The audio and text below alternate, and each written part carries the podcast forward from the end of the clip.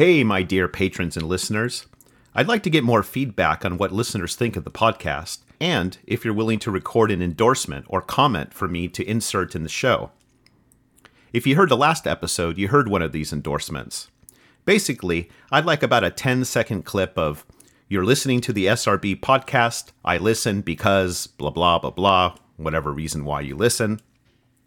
You can feel free to send me other comments or questions, and I'll put those in the show as well. And if you send me a question, I'll try to record an answer. Feel free to record your endorsements, greetings, comments, and questions on your phone. You can send all comments and upload audio at srbpodcast.org slash contact. Once again, that's srbpodcast.org slash contact for all your comments, questions, and greetings. I hope to hear from you. Now on with the show.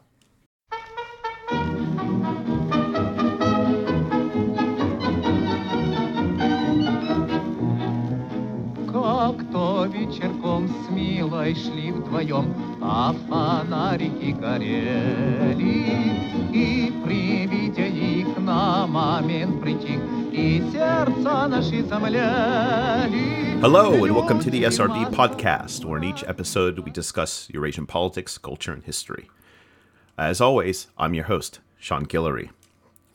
The SRB podcast is sponsored by the Center for Russian, East European, and Eurasian Studies at the University of Pittsburgh and members of the SRB Table of Ranks, who give monthly contributions from anywhere between $5 to $25.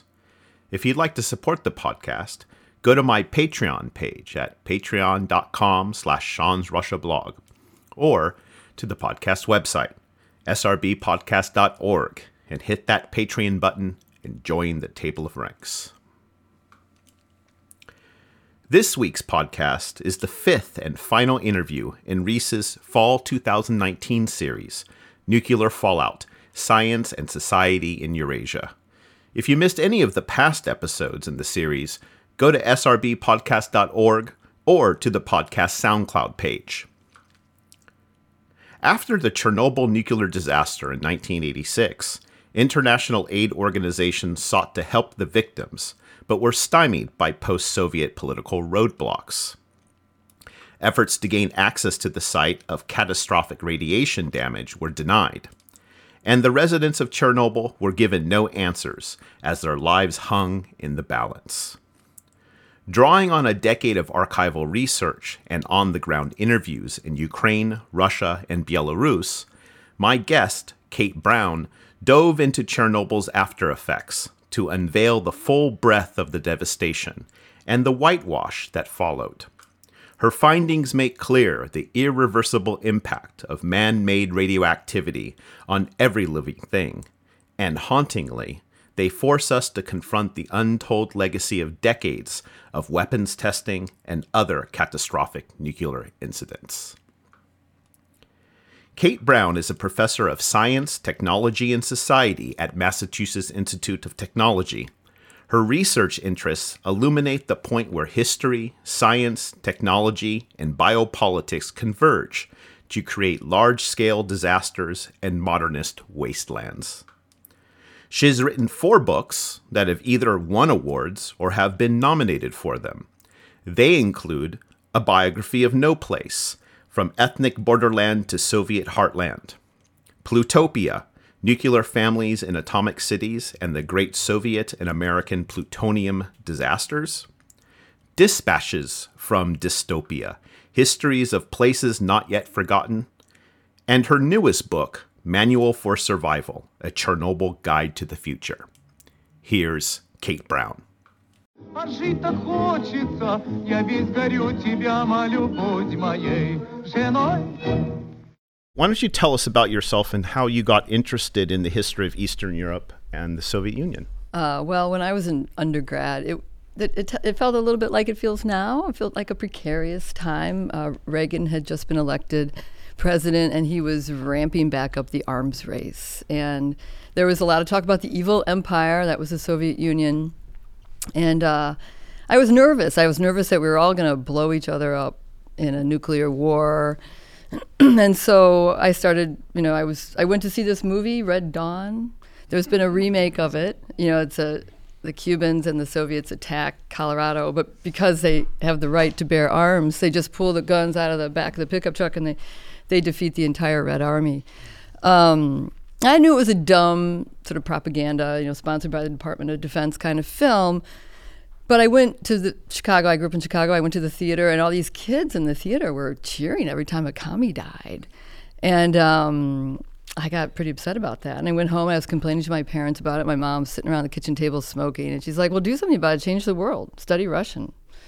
You know, and you know, like quit griping, basically. So I was like, I was going to be a sophomore at the University of Wisconsin in Madison. So I went off and I took all Russian everything, you know, literature and translation and Russian grammar and Russian history and politics. And then I got hooked. I wanted to read, you know, Tolstoy and Dostoevsky in the original. And, and I mostly wanted to go to the Soviet Union and see for myself if it really was an evil empire.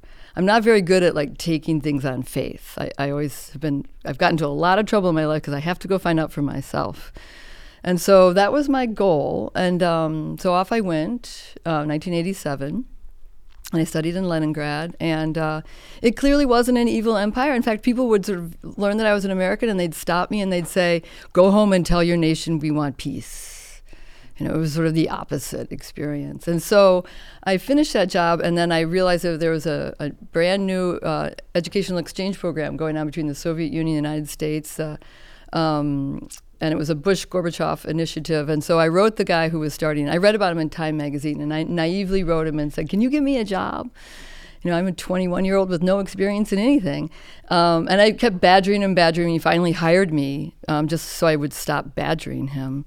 And um, so I went off to Middlebury, and it, we I worked with this consortium of the minor Ivies in this um, exchange, the first fully reciprocal exchange program between the U.S. and the USSR, for the last three years of the Soviet Empire. And my job was we sent these students wherever they wanted to go. If they wanted to go to Yakutsk, we sent them to Yakutsk or Georgia or Riga, wherever. And it was my job to go f- find them after three months and six months and solve their often considerable problems uh, health problems, political problems, problems with the KGB, living problems, food problems, uh, you know. And um, as I went, and especially as, you know, there's 88, 89, 90, 91, I um, saw that people were using history to take down this powerful communist party. They, you know, dig up uh, bones in a, a, courtyard of a monastery and they'd point to the bullet holes in the skulls and they'd say, Our Communist Party did this. And I and everywhere I went, whether it was in you know Moldova, you, you see these sort of you know the Soviet Union was supposed to be like America. Everybody was Soviet, and all of a sudden all these Moldovans were saying no, we're Moldovan, and you know and, and Ukraine they're all upset because they're Ukrainian, and um, so I started to understand how powerful both history was and this sort of whatever this whatever nationality mm-hmm. was. And so that's I went off to grad school after that. Is, is this what kind of informed your first book, Biography yeah. of No Place? This right. ex- this coming in contact with all of these ethnic, ethnic groups, groups, yeah. right. You know i want you to actually talk about your identity as a historian because you know i was i was reading a recent interview with you and it it described you as a historian of the hinterlands which i guess goes along with the the interest in ethnicity. Um, and that you also organize a panel at the American Historical Association conference called on gender gender busting on genre busting. I guess either one is acceptable. Um, how how do you really how do these two things relate to you and your un, your identity of yourself as a historian, and even how does that first personal experience in the Soviet Union also inform that? Well, I, you know, I, as I went to grad school, and, and maybe some of you in, in who are still in school have this experience sometimes is I would was you know reading away you have to read a lot read a lot read a lot. And I always got the feeling I'd read these histories that I still didn't know what had happened. You know that it, the histories told me facts and they they sort of analyzed stuff but I didn't know how people felt. I didn't know what it felt like to live at that time. I didn't know how people responded. And so the genre busting part uh, especially originally was I thought that there had to be a way we could get closer to our historical subjects without making things up. Um, you know, history is you know, an empirical subject. We need sort of, you know, we have this idea of, of having evidence um, and having an argument and having evidence to prove our arguments. But it, it struck me that history was still a little too close to its 19th century foundations, which comes out of the natural sciences, you know. And so I thought, you know, we've had, you know, sort of revolutions in, in the novel and, and literature and art, like major changes in form, how people go about it. But in history, we're still writing the same old, you know, here's my argument, let me repeat my argument, here's my evidence, let me repeat my evidence, you know, that kind of thing. We're still writing the same form. So I, I thought maybe we could invent a little bit and get a little closer to our historical subjects. And I, and I knew I couldn't project onto my subjects feelings or emotions or understood what they were thinking.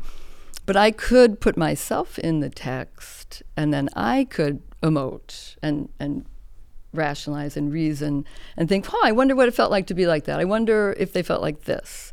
Um, that seemed to me a little bit more honest. I wasn't saying this is how Himmler you know, wallowed in his bathtub. You know, nobody knows how he wallowed in his bathtub. But Shimon, you know, Schama says that this is how he did it. And I never believed that either. So I wanted to find a, a genre, and so I, I wrote my um, my f- dissertation as a first-person travelogue because you know the idea of no place is that everybody who was there to tell the story was gone. This place had been decimated in the course of Stalinism and the World War II, and I had to travel to these distant places to to find the people to tell me their story of this no place where people no longer existed. So I started to think ap- after that that every there shouldn't just be one boilerplate for this is what a history sounds like and reads like that every topic su- should suggest its own format. So then the next book I wrote Plutopia was about the first two cities in the world to produce plutonium and I wrote that as a tandem history, um, thinking of these two cities as sort of linked together. Every time one of them built a new reactor or dumped a lot of radioactive waste in a river. The other one matched that effort, and that these two acted in sort of a an unspoken, nonverbal dialogue throughout the Cold War together. So that that the way that tandem history, the format of it is, is short chapters cut back and forth between the two places in almost a montage fashion.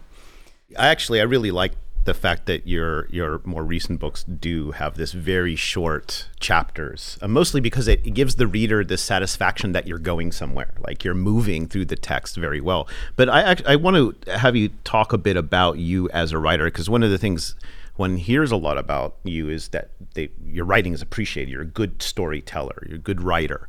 Um, so, and, and considering how you insert yourself into the story, uh, I'm curious, what is your approach to writing and how you formulate your narratives, where you you have to put yourself in the story, or you put yourself in the story, but you don't want to make it about you at the same time, right? So how do you approach that? Um, well, I you know I, I guess I think about um, setting up scenes, things that I might later want to write about. So, um, you know, I once saw a, uh, a documentary about a, a, famous historian, and, and it was kind of a boring documentary because it showed her opening a filing cabinet, bending over her books, um, going into an archive and opening another filing cabinet. I mean, what we do is pretty boring to look at. Um, so what I try to do is, is think of ways to get a little closer to my story um, that has some action to it so that I can later describe it in my book. So, like for this biography of No Place, I took a lot of um, long train trips, um, sort of redoing these deportations that people experience from Ukraine to Kazakhstan. I, I redid that long, long. My train ride was much faster than the exiles um, train ride was, but and I. I sort of wandered around these borderlands and talked to people. And as I did, um, and, I, and, it was during the middle of the 1990s, and there was no train or bus service, so I had to hitchhike. And sometimes I had to hitchhike on a horse and carriage, you know, horse and cart for the most part, or oftentimes I just had to walk or bike. Um, and as I went around, sort of this, you know, slow travel, um, you know, I'd need something to drink or eat, and, and people would, there was no place to buy anything, so people would offer me these, you know, beverages and a, and a place to sleep, and then they'd tell me these stories. So it was really these villagers who led me to the story, who said, you know, they, over and over again, they would show me. I wasn't going to write about World War II in that book, um, but over and over again, people would show me uh, this sort of grassy knoll um, in kind of a you know a special place outside of the village, and they'd say that's where we were rich in Jews, and this is where our Jews are buried, and and great respect shown for this. And this led me to question this narrative that that Ukrainians were anti-Semites and and were you know thrilled to engage in um, to help the Germans with the Holocaust, uh, and that was the narrative when I started out.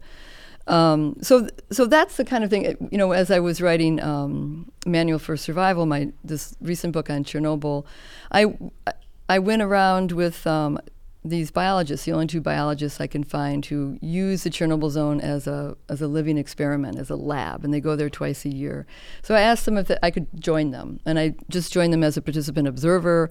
I eventually, they you know they quickly put me to work, and I learned a lot from them. Um, and then I you know follow. I wanted to know what the swamp looked like when it was healthy, so I went to the other side of Belarus and followed a, a, a forester and I went undercover berry picking, um, you know, just things like that. Because I, I would learn a lot doing that, but also because I figured it would be interesting to write about. I had a sense about that. Yeah, I mean, you to give the kind of context and life of the subjects. I mean, you you know, you you wanted to you stated a bit that ago that you wanted to get closer to the history, and I mean, one way I guess to do that is to actually see where, even though it's changed, but nonetheless, you can see, get a sense of the place in which it occurred, right? Um, I, I want to uh, ask you about your first book, uh, A Biography of No Place. I mean, you mentioned it a bit.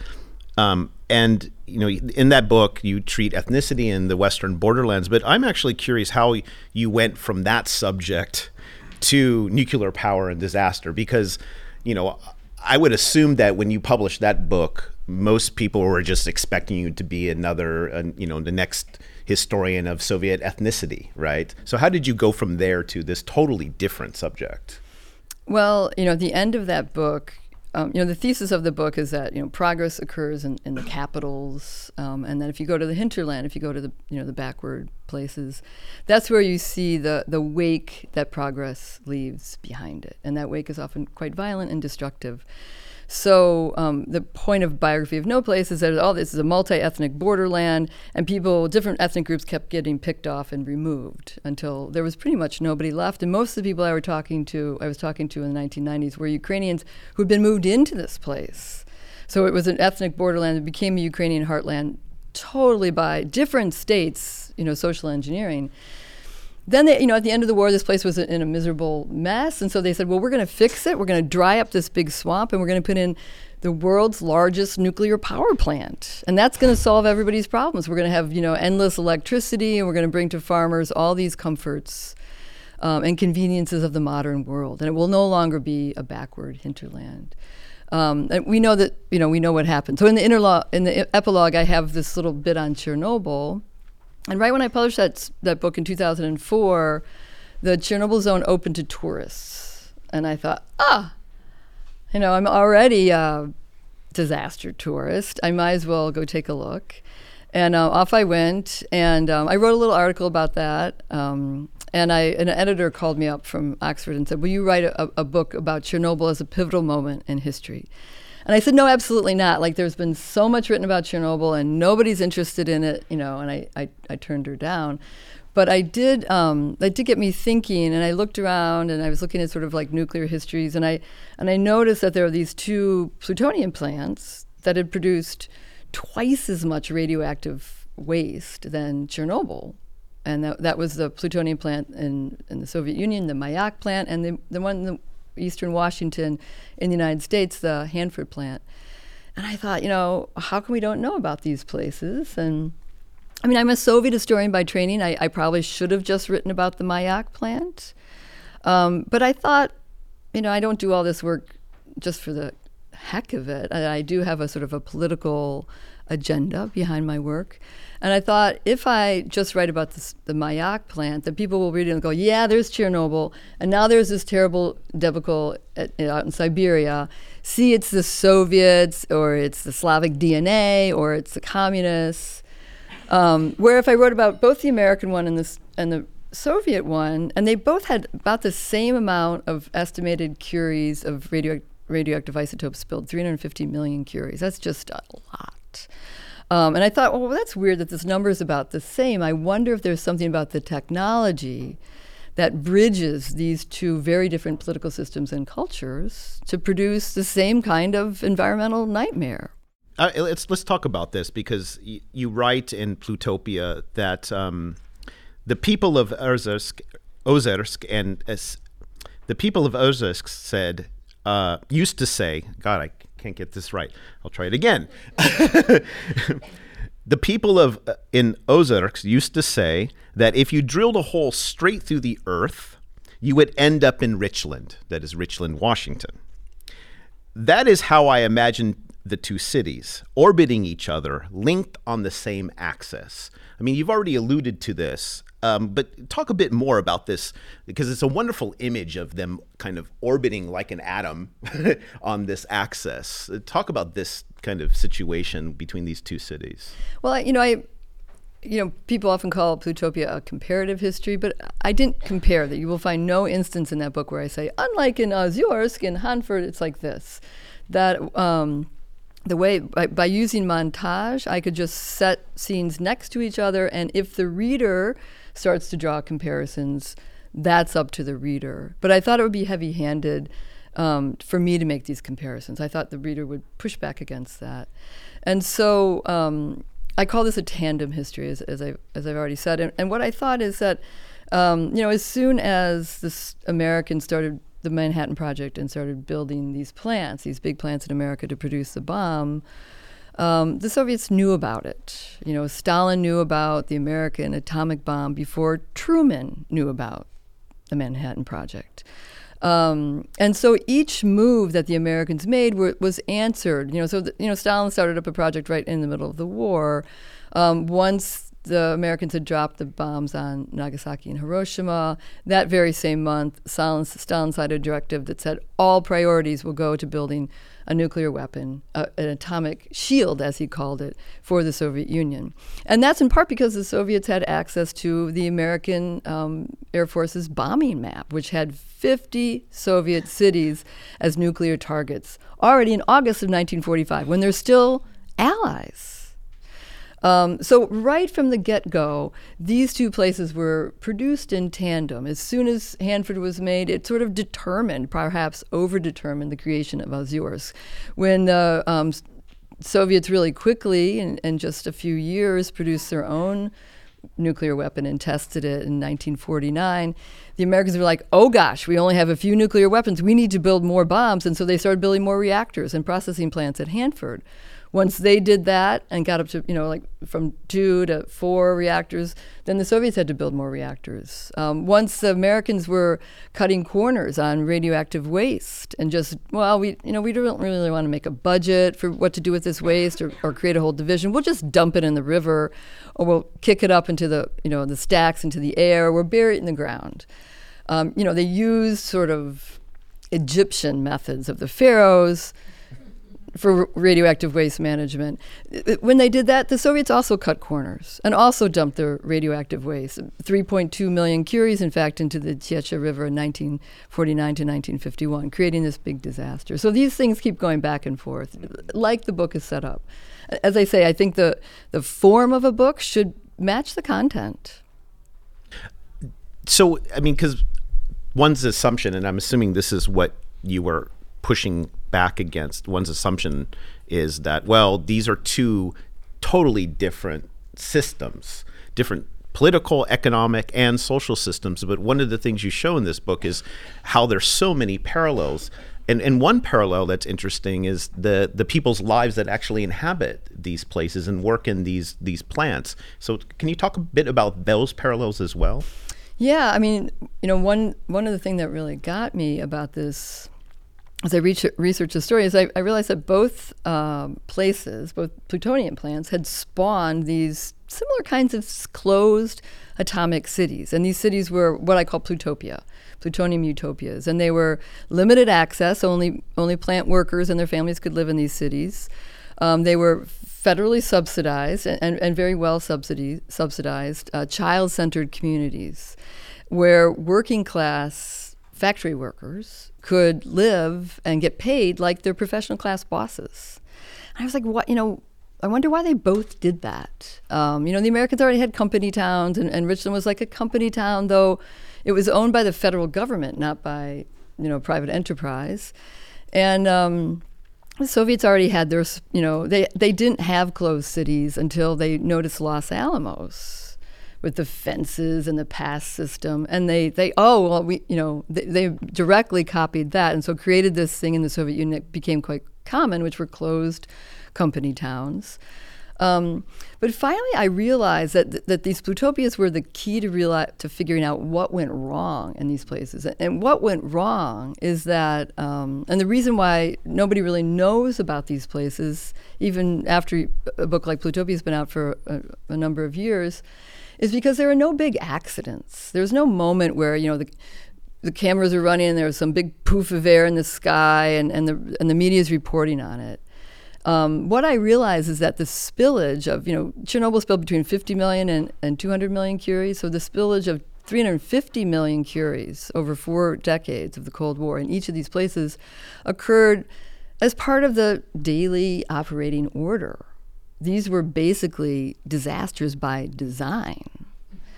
Um, and that to me was a really chilling realization. And, and I realized that the, the plant workers understood perfectly what was happening. And as I talked to workers, they'd be like, Yeah, that was a really dangerous job, and we really messed things up around here. So, what was their motivation to stay in these toxic territories, territories increasingly toxic as time went by, with their families? These, you know, these were places with the nuclear family only, no grandparents, no aunts and uncles, just the nuclear family to build nuclear bombs. And I don't see much reference to nuclear families before this period. Um, so these family nuclear families are highly dependent without grandma and grandpa, without aunts and uncles to, to look, you know, for childcare, for provisioning, for putting up things. Nuclear families are very dependent on states to provide services that extended families provided before this period of the 1940s and 50s. And so these working class people were um, uh, ennobled um, by this plutopia. They were felt like they had, you know, could provide social mobility for their kids from the working class into the professional classes. The schools were excellent. The recreational music programs were fantastic. PhDs t- taught in the high schools. So, is anybody here from Richland? Usually, when I speak at a university, somebody is from Richland because they have the highest per capita PhDs in the country. And often people are from a closed Soviet city. Anybody here from a closed Soviet city? Because they had the same phenomenon. Very well educated. Um, and so this was the you know these this sort of delivery of the good life to working class people, a kind of life they could have nowhere else, secured submission and silence. So they kept quiet about these this major environmental uh, disaster going on around them. I want to go back to something you, you said it alludes to the next question I have, and that is how we even conceptualize nuclear disaster. Because as you rightly said these places aren't known because there was no event. And we tend to we tend to think of nuclear disaster in terms of events with proper names whether it's Chernobyl or Three Mile Island or Fukushima. Um, how does seeing nuclear disaster in terms of an event shape or distort clearly uh, our understanding of their effects and their consequences. Well that's the argument i make in manual for survival is that uh, you know what the Soviets wanted was to treat Chernobyl as a as a one-off event that was very contained geographically and temporally. And they even a month after the accident, they came out with a propaganda plan. They sent to the trusted media sources. This is how we're going to deal with Chernobyl. We're going to lionize this may seem familiar to you after watching the HBO show. We're going to lionize the liquidators. We're going to treat it as a, a, a, moment contained in time that has a beginning and a concluding chapter. And we're going to enclose this space and call it the Chernobyl zone. And we're going to pretend that all the radiation is contained inside of there. And that's where the accident took place. And if you notice, the, the focus on Chernobyl to this day is on that one Chernobyl zone, a very small portion of the territory that was contaminated. Um, but everybody wants to go to the Chernobyl zone. Um, and that there's a real sense that if you watch the Chernobyl show, there's a ticking time clock. You know, the seconds ticking. Um, you know, men running around, um, defending the nation, saving the world, um, and then and then it's over. Then the accident's over. There's a trial. The perpetrators are, and that was the other thing the Soviets wanted: make sure we, we have a scapegoat and we'll put them on trial. And so that's all in the you know HBO show. But the real drama um, plays out and over many, many years, continues into this day, I tried to show in my book, and extends far beyond the Chernobyl zone in places where that are fully inhabited to this day. In fact, there's a second uninhabited Chernobyl zone in southern Belarus that's pretty much fully depopulated that you know no disaster tourists or journalists visit but has the same features of the Chernobyl zone with you know abandoned villages you know etc but there's since there's no fence to draw people like you know moths to a flame nobody goes there um, so I think a better way and of, of thinking about Chernobyl is as an acceleration rather than as a one-off accident. Because what I found as I as I looked into the ecology of the Pripyat marshes where this accident occurred, is that these well before they even built the Chernobyl plant, before they put the first brick down, that swamp was radioactive. And the people who lived in that swamp had 10 to 30 times more radioactivity in their bodies than people who lived in Kiev and Minsk nearby. And that was be- the the Soviet study that, that they did in the 1960s, in the censored publication, they said it was from global fallout, probably from American bombs, they said. Um, but there was there's a, an Air Force bombing range in that swamp that I I spent a lot of time in, and um, I found some records that alluded to the fact that they were testing small strategic nuclear weapons there in the 1960s. Um, I, I, wasn't able to confirm that because those ar- archives in Moscow are closed to the public, but I did see a lot of environmental um, evidence that probably makes that to be true. Um, sort of mutations of plants that occurred in the Chernobyl zone, and then I would suddenly see them pretty far away in this um, bombing range. Um, so this place was radioactive before Chernobyl. Chernobyl was a big spike in radioactivity. Um, and then there was other accidents that occurred after 1986. There were dozens of accidents that occurred. And then in 2017, I was with the, the biologists in the, in the zone, and we went to the Red Forest. That's the most radioactive spot after that caused by Chernobyl. And there had been a, a forest fire uh, a couple, about eight months before. And I expected about 50 to 100 sievert, microsieverts an hour, which is a lot of radiation. You only want to cut a couple hours of that. But all of a sudden, my Geiger counter is going crazy. It's screeching 10 times more at, at 1,000 microsieverts an hour. And I asked the biologist, I said, what's going on? And he said, oh, yeah, because of that fire, it volatilized all the radioactivity that was stored in the leaf litter and in the dead branches and in the trees. And it just made it a new nuclear event all over again. Now, the problem we have in the age of the Anthropocene is that we have these long, we create these toxic nightmares that have almost eternal lifespans. But we still only have the patience of mere humans and the attention span of humans. So nobody covered that fire in 2017. Um, th- you know, that's already like that's already a done story. Hello, this is Mad Vicar from Yorkshire in the UK, and you're listening to the SRB podcast. Since I was a boy, I've always been fascinated by the USSR, and this makes SRB vital listening for me. Thank you. Are, are you surprised by the continued res- popular residence of Chernobyl? Because you, Manual Survival is one of you know a handful of books that came out. You have the HBO series, which was wildly successful, probably surprisingly so. Uh, why why do you think that it has such a continued hold on the imagination? I think um, disaster porn would be the short answer that and i think there's i mean that's sort of a you know sort of a goofy short answer but i think there's a really serious something behind that in that um, people like myself um, go to these places that have been abandoned or, and destroyed and, and left behind um, and there are more of them in an ever increasing. We have a you know as we have a um, an increasing pace of abandonment of spots on Earth because they're too toxic, because people don't you know they're building whole cities in China and abandoning them before they're ever inhabited. Um, and so I think that this um, going to these places as tourists or, or, going to them virtually through the web, um, people are exploring maybe by exploring these sort of recent pasts or exploring a potential future as we think about, you know, species extinction, something called species loneliness when it's just humans are around, and then then past that when there's there's nobody around. I, I, do actually think that that's sort of the dark reason why Chernobyl was suddenly. I, I didn't know about the HBO show or the other two books that were being um, written. I probably that probably would have put me off had I known. Um, but I think that's what why there was such a boom this, this past year. Yeah, and it, and it, looks like we are also at a kind of cultural moment. I mean, I'm thinking back to your, uh, you know, when you started about Red Dawn, which was also a, a, very important, influential film on me too, for similar reasons. Actually, it's kind of eerie.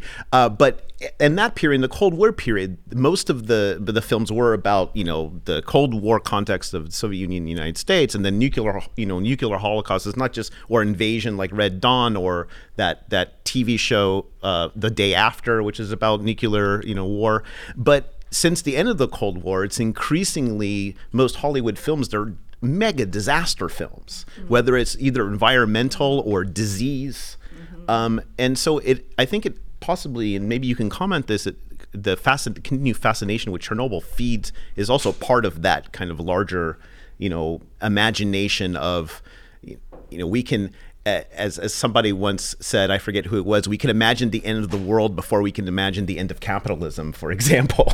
Yeah, I think that's a really um, good way of putting it. I think it was Stephen Jay Gould who said, you know, it, every time we recognize a problem, it takes us at least 50 years to start to act on solutions. And I think that that's what these, you know, sort of disaster, this run of disaster, um, you know, cultural media is about is thinking about these disasters as we're busy, busily contributing to them, as we're busily making them, and and we feel powerless yeah. because you know who's going to make a decision on this? where is this going to go? Um, a major theme in, in manual survival is about the production of knowledge on the one hand, right? What do we know about Chernobyl, the event itself, but also the after effects and the effects of environmental damage and radiation, but also, interestingly enough, the production of ignorance, which I think is the more interesting part of this. And, and talk about the, the issue of, of knowledge production and the production of ignorance and how they relate to Chernobyl's legacies one of the reasons I, I, I, did decide finally to write a book about Chernobyl is that as I researched Plutopia, I was met all these farmers who lived either outside the plutonium plants in Siberia or in eastern Washington, and they told me the same stories that about health problems that ran through their families, that ran through their bodies, um, multiple chronic diseases, um, and I would ask the scientists about it, and the scientists would say, "Oh, they're just a bunch of whiners." That's not you know that you just get a couple cancers from radiation. You don't get all those weird symptoms that they're reporting. You know, they're reporting, you know, sort of like from chronic fatigue and, and, and sort of massive allergies to um, circulation disorders, digestive tract disorders, endocrine problems, um, birth defects, things like that. And um, so I reported a little bit what I could find in Plutopia about this, trying to solve this problem. But they were military sites and they were the military wasn't in the United States wasn't terribly curious, and in the Soviet Union and in Russia today, they're not terribly forthcoming with the documents. So I decided I would try look in Chernobyl and see what I could find out about the medical and the environmental health effects of Chernobyl. So if you're if you're going to read my book to look at for a big disaster narrative, don't read my book. There's Plokhy has a good one, and Higginbotham, I haven't read his yet, but it's probably good too. But I'm not that interested in the disaster itself, but the aftermath of it. Um, and what I found was curious. I found a couple of things. The first thing I noticed is I walked into the archives in, in Kiev, and I'd worked there many times before, and I, I asked the, you know the women who I knew quite well. I would like the medical records on Chernobyl, and they, and they were like, oh, "God, how many times do we have to school you?" There, there aren't going to be any. That was a banned topic during the Soviet Union, and you know there's there's nothing there. And so I was like, well, let's just take a look. Because, you know, I knew one thing about these women. I knew they didn't like to get off their stools. and so they got off their stools and they come back. And within like three seconds, I have in my in hand this record of, you know, whole volumes that are entitled the, the Medical Consequences of the Chernobyl Catastrophe. And I realized that the archivists, they weren't trying to deceive me. They just didn't know about these records because nobody had ever checked them out before. Shocking, right? Um, and I started reading, and I sat down that day, and I was like, I'm going to be at this for years. Um, and I went on from Kiev to Minsk, and then to you know the uh, Moscow, and then down to the provincial cities, Zhytomyr and Gomel, and then down to the county levels. We got county. I, I hired a couple of research assistants because it was such a massive job. We got county hospital records, and everywhere, absolutely everywhere. What you find is people on the ground, doctors and local researchers and radiation monitors are saying we have a public health disaster on our hands.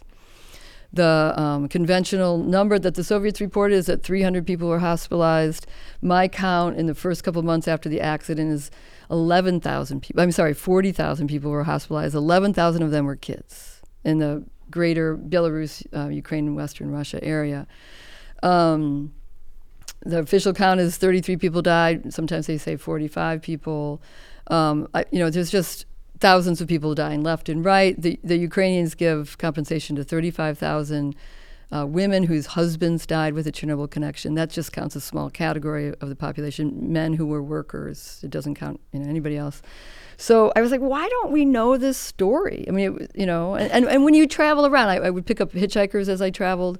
Um, and I always picked up women and children, and they were everybody I picked up was traveling to or from medical treatment. And, you know, just anecdotally, it was so clear. So, so why don't we know this story? That's when I went to the International Archives, and I worked my way through um, about five UN archives and the Greenpeace archives. Um, and what I found was that um, the international experts who took over managing this disaster as the Soviet Union fell apart in 1991 worked really hard to collude with the Soviet officials in Moscow, not the officials in Ukraine and Belarus, but in Moscow, to make this story go away. Um, and I thought, well, why would they want to do that? You know, that the Cold War was still sort of cold and you know going, and you know the Americans have always done their best to make the Soviets look bad. Why would they try to dig them out of this hole? Um, and what I realized is that the Americans were facing their own nuclear threats in the form, at the end of the Cold War, in the form of lawsuits. So in 1987, um, the, the National, American and National Association of Health Physicists, health physicists are physicists who deal with health issues. They're the people who set, um, you know, uh, standards for running nuclear power plants or disposing of nuclear waste. They had a conference in Columbia, Maryland, and there was a Department of Energy lawyer at the conference, and he said, "Listen, you know, the threat to nuclear power right now are lawsuits. And so what we're going to do is have breakout sessions. We have Department of Justice lawyers here, and they're going to, you know, train all you to become expert witnesses for the U.S. government to defend the U.S. government in lawsuits." That are coming up. And so, who was suing? Um, atomic veterans who had been exposed during nuclear testing, Marshall Islanders who had been exposed during nuclear testing, downwinders in Nevada and Utah who were exposed during nuclear testing. But that could have been Americans all across the continent because that radioactive fallout went everywhere, including to Pittsburgh. Um, and people who lived outside of Hanford and other um, nuclear weapons production plants, they were all going to court to sue people who had been tested on, inje- injected with um, plutonium, kids who had been fed radioactive oatmeal, you know, etc.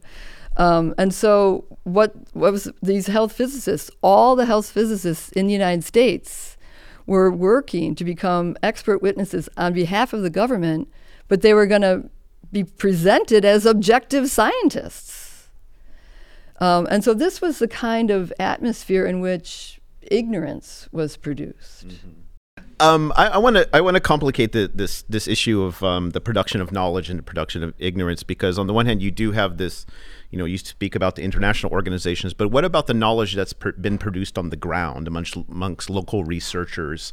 Uh, how do you uh, relate that to you know what's going on in the higher levels of the international scientific community? I guess I should refine my point that that the international experts after ninety one took over making the authoritative statements about Chernobyl assessments, starting with that 1991 UN statement that there's no health effects.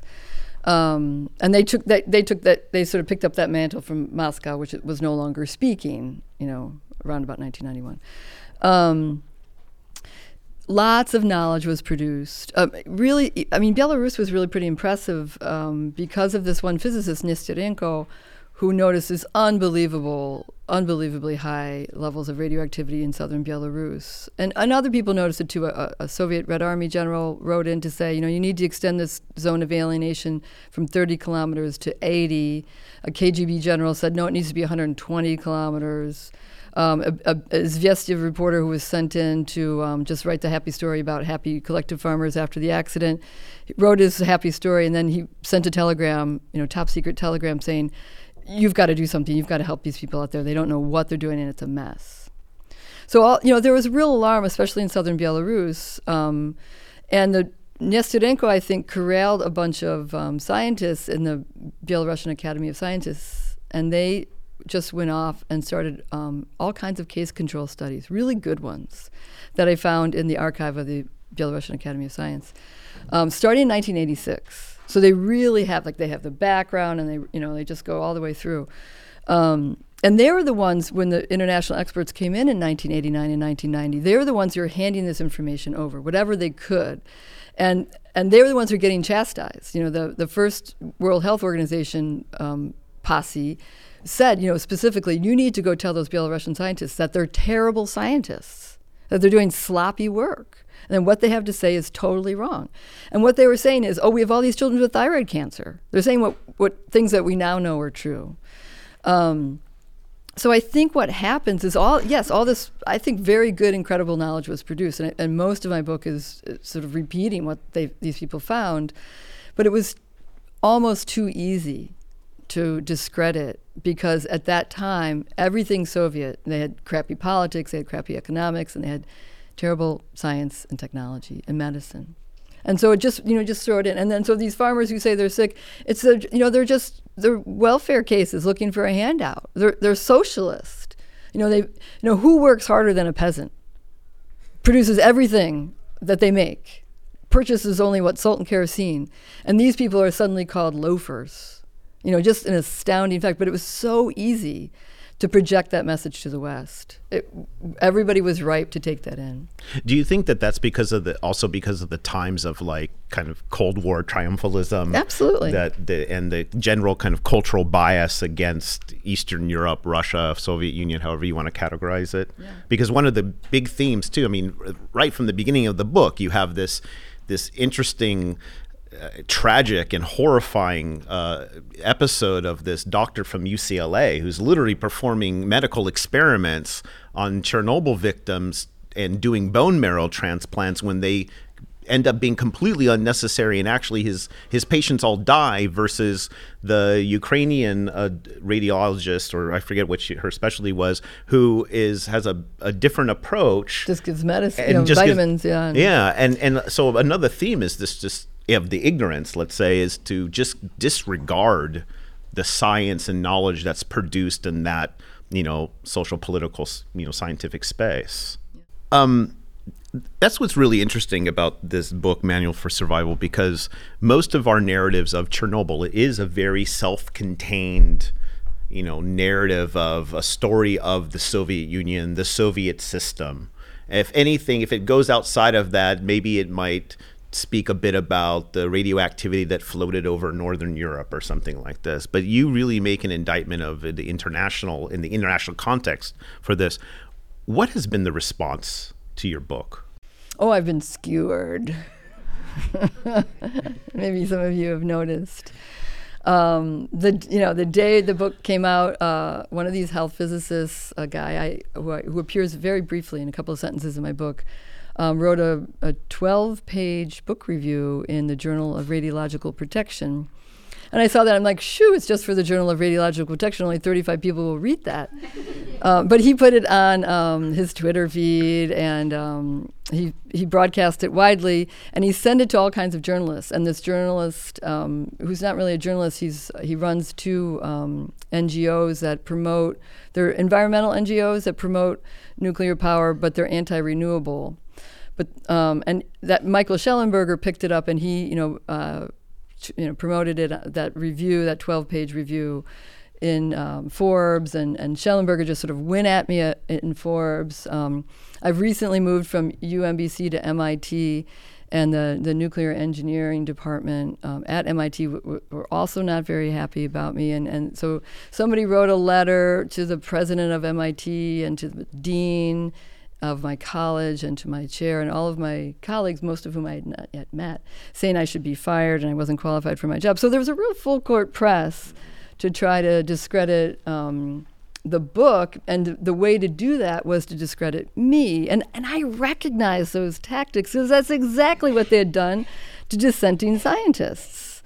Um, you don't attack the arguments because there's 77 pages of footnotes in that book, and it's kind of hard to dispute with facts. So you just make the person look bad, and you try to get them fired and you try to make sure they never get funding again and that they don't have any credibility.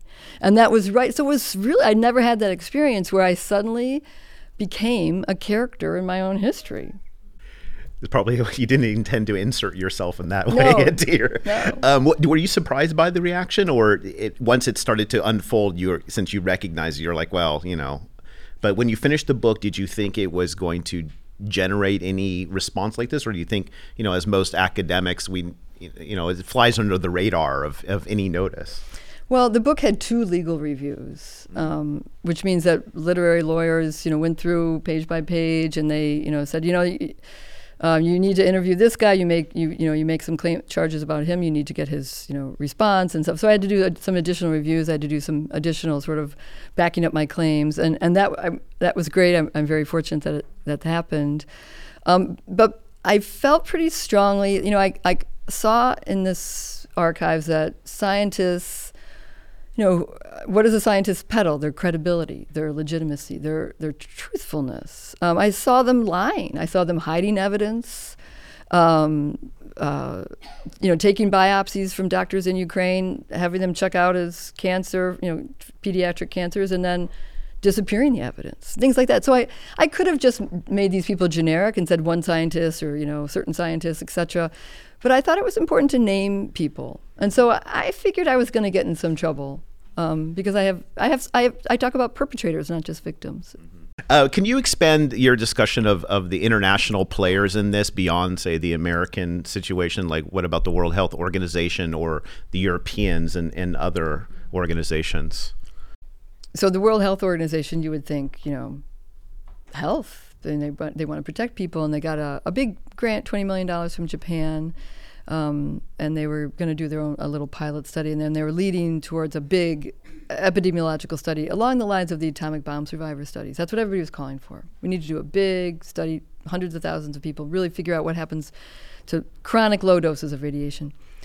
But the world. So when the Soviets say, "Well, you know, we have we have people up on the streets," you know, in 1989, you know, protesting about Chernobyl, and they call in the World Health to do an independent ex- assessment by foreign experts, and foreign experts is like the holy grail. Like that will calm people down.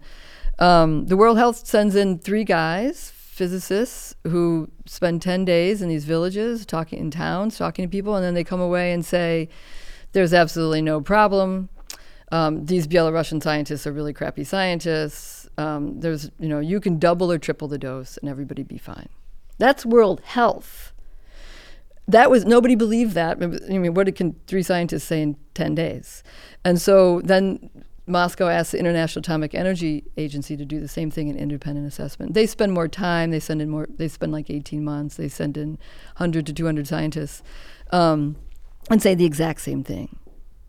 So you're saying, well, you know, so who are these players here? The Americans are, as you know from our president, um, the Americans pay a lot of the bills at the UN, and so they had a, a big footprint in terms of influence. And so the the Chernobyl committee, they had an ad hoc UN Chernobyl committee. They're like, well, the Americans want this. They, they keep saying this is what the Americans want. Um, but also there was the French and the British, who were nuclear powers. Uh, the Russians have a big voting you know, nuclear powers. They all have very similar concerns. They all, you know, the the British um, blew up bombs in Aust- Western Australia and in the South Pacific. The French blew up bombs in Algeria and in the South Pacific. Uh, the Americans blew up bombs in the South Pacific and in the continental U.S. Um, that you know, who has the temerity to blow up bombs in your own country? Everybody else blew up bombs in, in colonial spaces. Um, so I mean, these this the liability of this was just tremendous. But if you could say, and they and they come up with this already like a couple of months after Chernobyl. Oh look, world's worst nuclear accident, and only 33 people died. We can live with those consequences. That becomes the rhetoric to this day. Talk about some of the people you encountered who are doing this scientific work on the ground and, and trying to overcome the various hurdles and restrictions of getting their work into the public or presenting it or publishing it? Um, yeah, I tried to, um, and I actively looked for in the archives these sort of everyday heroes. Um, and uh, you know, what was really fascinating about the archives is that you know these medical officials are, are corresponding back and forth in in classified. You know, the the letters are marked classified for office use only, and um, you know, given Soviet history, they presumed they were having a private conversation that if the past was the guide, they would these documents would never be revealed. So it's pretty interesting the kind of conversations people are having. And and one trend you notice is that sort of bad news reported on the ground moves up from the county level to the province level. At, from the province level, it moves up to the republic level.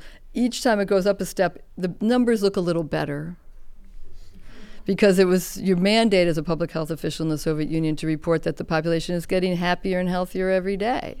And if you didn't, you got in trouble. And so the people who who insisted on reporting the bad news were really exceptional. They, they really were quite heroic, and they got in trouble for it. You know, they got slandered and, and threatened and fined and and this kind of stuff. But they kept insisting on it. So one guy lived, you know, in this in the Rivne province, like 200 kilometers away from the accident site. Um, the levels in the soil were not so bad. There was no you know special remediation efforts. But he kept saying, "Look, the milk here is radioactive. People are drinking milk that's above permissible levels. It's dangerous." And they, nobody believed him. They're like, "The levels are too low there." Just, you know, just so he like he went to Kiev and he knocked on doors, and nobody believed him. Nobody. This goes on for years. Finally, he takes a truck and fills it with seven tons of milk and sends it to Kiev and says, You test it. And they tested all this milk and they're like, Oh, you're right, it's really radioactive. And then they started doing precautionary measures there. Um, I found this woman, you know, lots of uh, course, lots of people wrote their leaders um, to say, you know, look, we have these problems. You might not know about them, but I will inform you. They're like loyal citizens, not like dissidents. And this woman kept writing. She's like, you know, I'm I'm just a high school physics teacher living here in Kiev, but I found these particles, these very hot, radioactively hot particles in my courtyard and in the you know threshold of my apartment building, and I I you know she taped them to a piece of paper, a little tiny dust speck to a piece of paper, and every day she'd measure them, the radioactivity coming from them, and as a physicist she could then calculate what isotopes were in that particle, and she gets this whole sort of rainbow of radioactive isotopes, and then figures out that what they've been told that there was a chemical and a steam explosion at the plant was actually in fact a nuclear explosion. And she's writing she's like you may not know this but th- you know this was a nuclear explosion and i've done all the math and she's writing these long letters. Um, you know she i knocked on her door one day she still had the same address and phone number and i found her quite easily and she, and she was like oh my god i sent those letters 30 years ago finally somebody answered them. Amazing. Um, but only in 2016 did a Swedish group affirm that indeed it was a nuclear explosion. So here's this woman with very few means, like does her own like, you know, scotch tape, a Geiger counter, does her own research and, and figures out what it took a whole institute 30 years to figure out. Um, so all kinds of people like that. Um, I, this KGB doctor who had a clinic, um, who you know he had 2,000 people. He said, "I have the best clinic in the country because I'm a KGB doctor. I get you know I get all the great stuff, and I also have access to levels of radioactivity. I have a high security clearance, and I can figure out how much my patients have been exposed to. So I can tell you there are 12 different radioactive isotopes lodged in my patients' bodies, and what that does at low levels is cause a perfectly healthy person to have a number of debilitating, debilitating diseases that makes life miserable. And he reported that in 1990 to Moscow. It was called in immediately by it's a KGB guy called in by the party leadership who wanted to arrest him and throw him in jail. And so then he had to have a KGB general back him up and all this kind of thing. But he did, you know, then go into civilian life. He had to sort of step down from that job. So there's all kinds of people like that. I mean, just amazing people. Uh, talk talk more about the the these people that you encountered, these ordinary people. Um, how how did they understand their situation? How did they survive their situation? And, and what did you learn from them? Well, you know the um, stereotype about peasants or you know, collective farm, you know, farmers is that they're, you know, provincial and they're not very well educated and they're, you know, kind of stuck in their ways and that kind of thing. But what I found, and you know, there are thousands of letters from citizens in the archives, and so I. My research assistant and I went through and found the interesting ones, and then we just tried to find the people who wrote them. And then we went back 30 years later and knocked on their doors and so we had sort of the before and after. Um, and what people were doing was uh, making alliances with uh, the guy who came to town in his white suit with the Geiger counter, and they they would. I presume they would butter them up. You know, have some tea, have some of my fresh milk from my farm, etc., and then find out, and then and tell me how much you know radiation is right here in my courtyard. Um, they would make a lot they you know women especially would spend a lot of time in health clinics in the waiting rooms where they're there because a family member was sick or their kids were sick. And they would talk to other women and they would talk to the nurses and the doctors who were often also women. And they weren't supposed to tell them anything but they would. So these farmers and these townspeople are writing these incredibly well-informed letters. They know more than their local leaders because their local leaders don't have access to this information. And they've put it together. They're like, this schoolyard is, you know, our town in general, they're like, and the average is okay, but this schoolyard is really radioactive and our kids play here every day.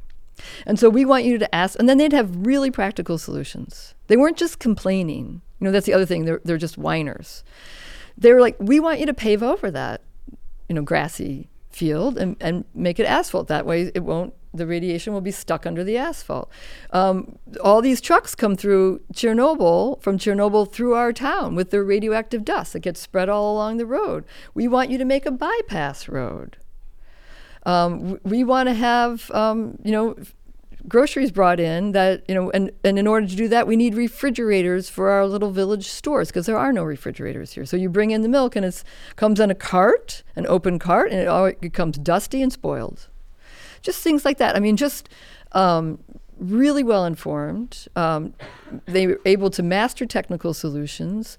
And then because they had a really good understanding of their environment and the local ways that they quickly learned how radiation moves through environments and then through their bodies. So, like at this wool factory, there are women who don't have a high school education. Their job is to clean wool, which is basically to rinse shit from the bottom you know, the, from the hides of um, of bales of wool, not the hides, but you know, just bales of wool. And so, um, th- but these women were telling me all about. They're like, well, yeah, radioactive iodine goes to the thyroid, and radioactive strontium goes to the bone marrow, and cesium settles in the flesh and in the joints, and and they had a very good understanding of radiobiology, with their not yet having a high school education. Um, so that leads me to, you know, to think about survival is that the more minds, we have this thing about experts, and let's turn to the experts, and then the experts sort of get stymied. Or they can't speak, their, their jobs are too political. Whoever's paying them won't let them. You know, the people attacking me are getting paid by the nuclear industry, and they're attacking me. Maybe they're getting paid to attack me. Um, but these people, the more minds that can be involved in a situation to come up with solutions, the better. And this this you know hierarchy we have between lay people and experts um, doesn't make any sense in this complicated world that we live in now, where toxins and the the results of you know hundred years of industrialization has has t- changed our environments and our bodies completely. You you you described yourself as a disaster tourist. were you were you ever afraid of the effects on yourself from the disaster? I mean, I wasn't thrilled about it. Um, I knew I was, um, you know, getting a, a, dose, and I and I had a certain understanding of what that could mean. Um, you know, cancers can be random, um, so a little tiny bit can cause a cancer, but it, you know that'd be down the road. Um, but I, you know, I tried to take precautions. I always brought old clothes into the zone, and I left them there, and you know, I changed my shoes. I, you know, I I justified even going there because it was um, sort of for a higher cause in order to sort of bring attention to this place. Um, I don't recommend any of you young people going there as tourists. I think that's foolish. You know, I mean, people truck in and they truck out with those same shoes and those same things, you know, spreading that stuff all around. Um, so I, you know, I didn't eat like you know, um, my research assistant and I um, went, as I said, undercover berry picking in in northern Ukraine, pretty far from the from the Chernobyl site, but in these swampy areas that redistribute radioactive waste, so that the um, and and berries are super efficient, and so we we wanted to see you know what was happening, and so we and, and, it's a big industrial organization now. Like there's just thousands of pickers um, picking tons and tons of berries every summer since Ukraine joined the European Association, uh, European Union Association, 2014. So we went picking, and um, and then we you know we brought there's these buyers who are on the road. We sold to a buyer, and then we went to the warehouse where they were you know wanding every berry that came in, every you know and and all the berries. I was asked the woman like, how many of these berries that you buy are are radioactive. And, and, and she said, Well, they're all radioactive, but some are really radioactive.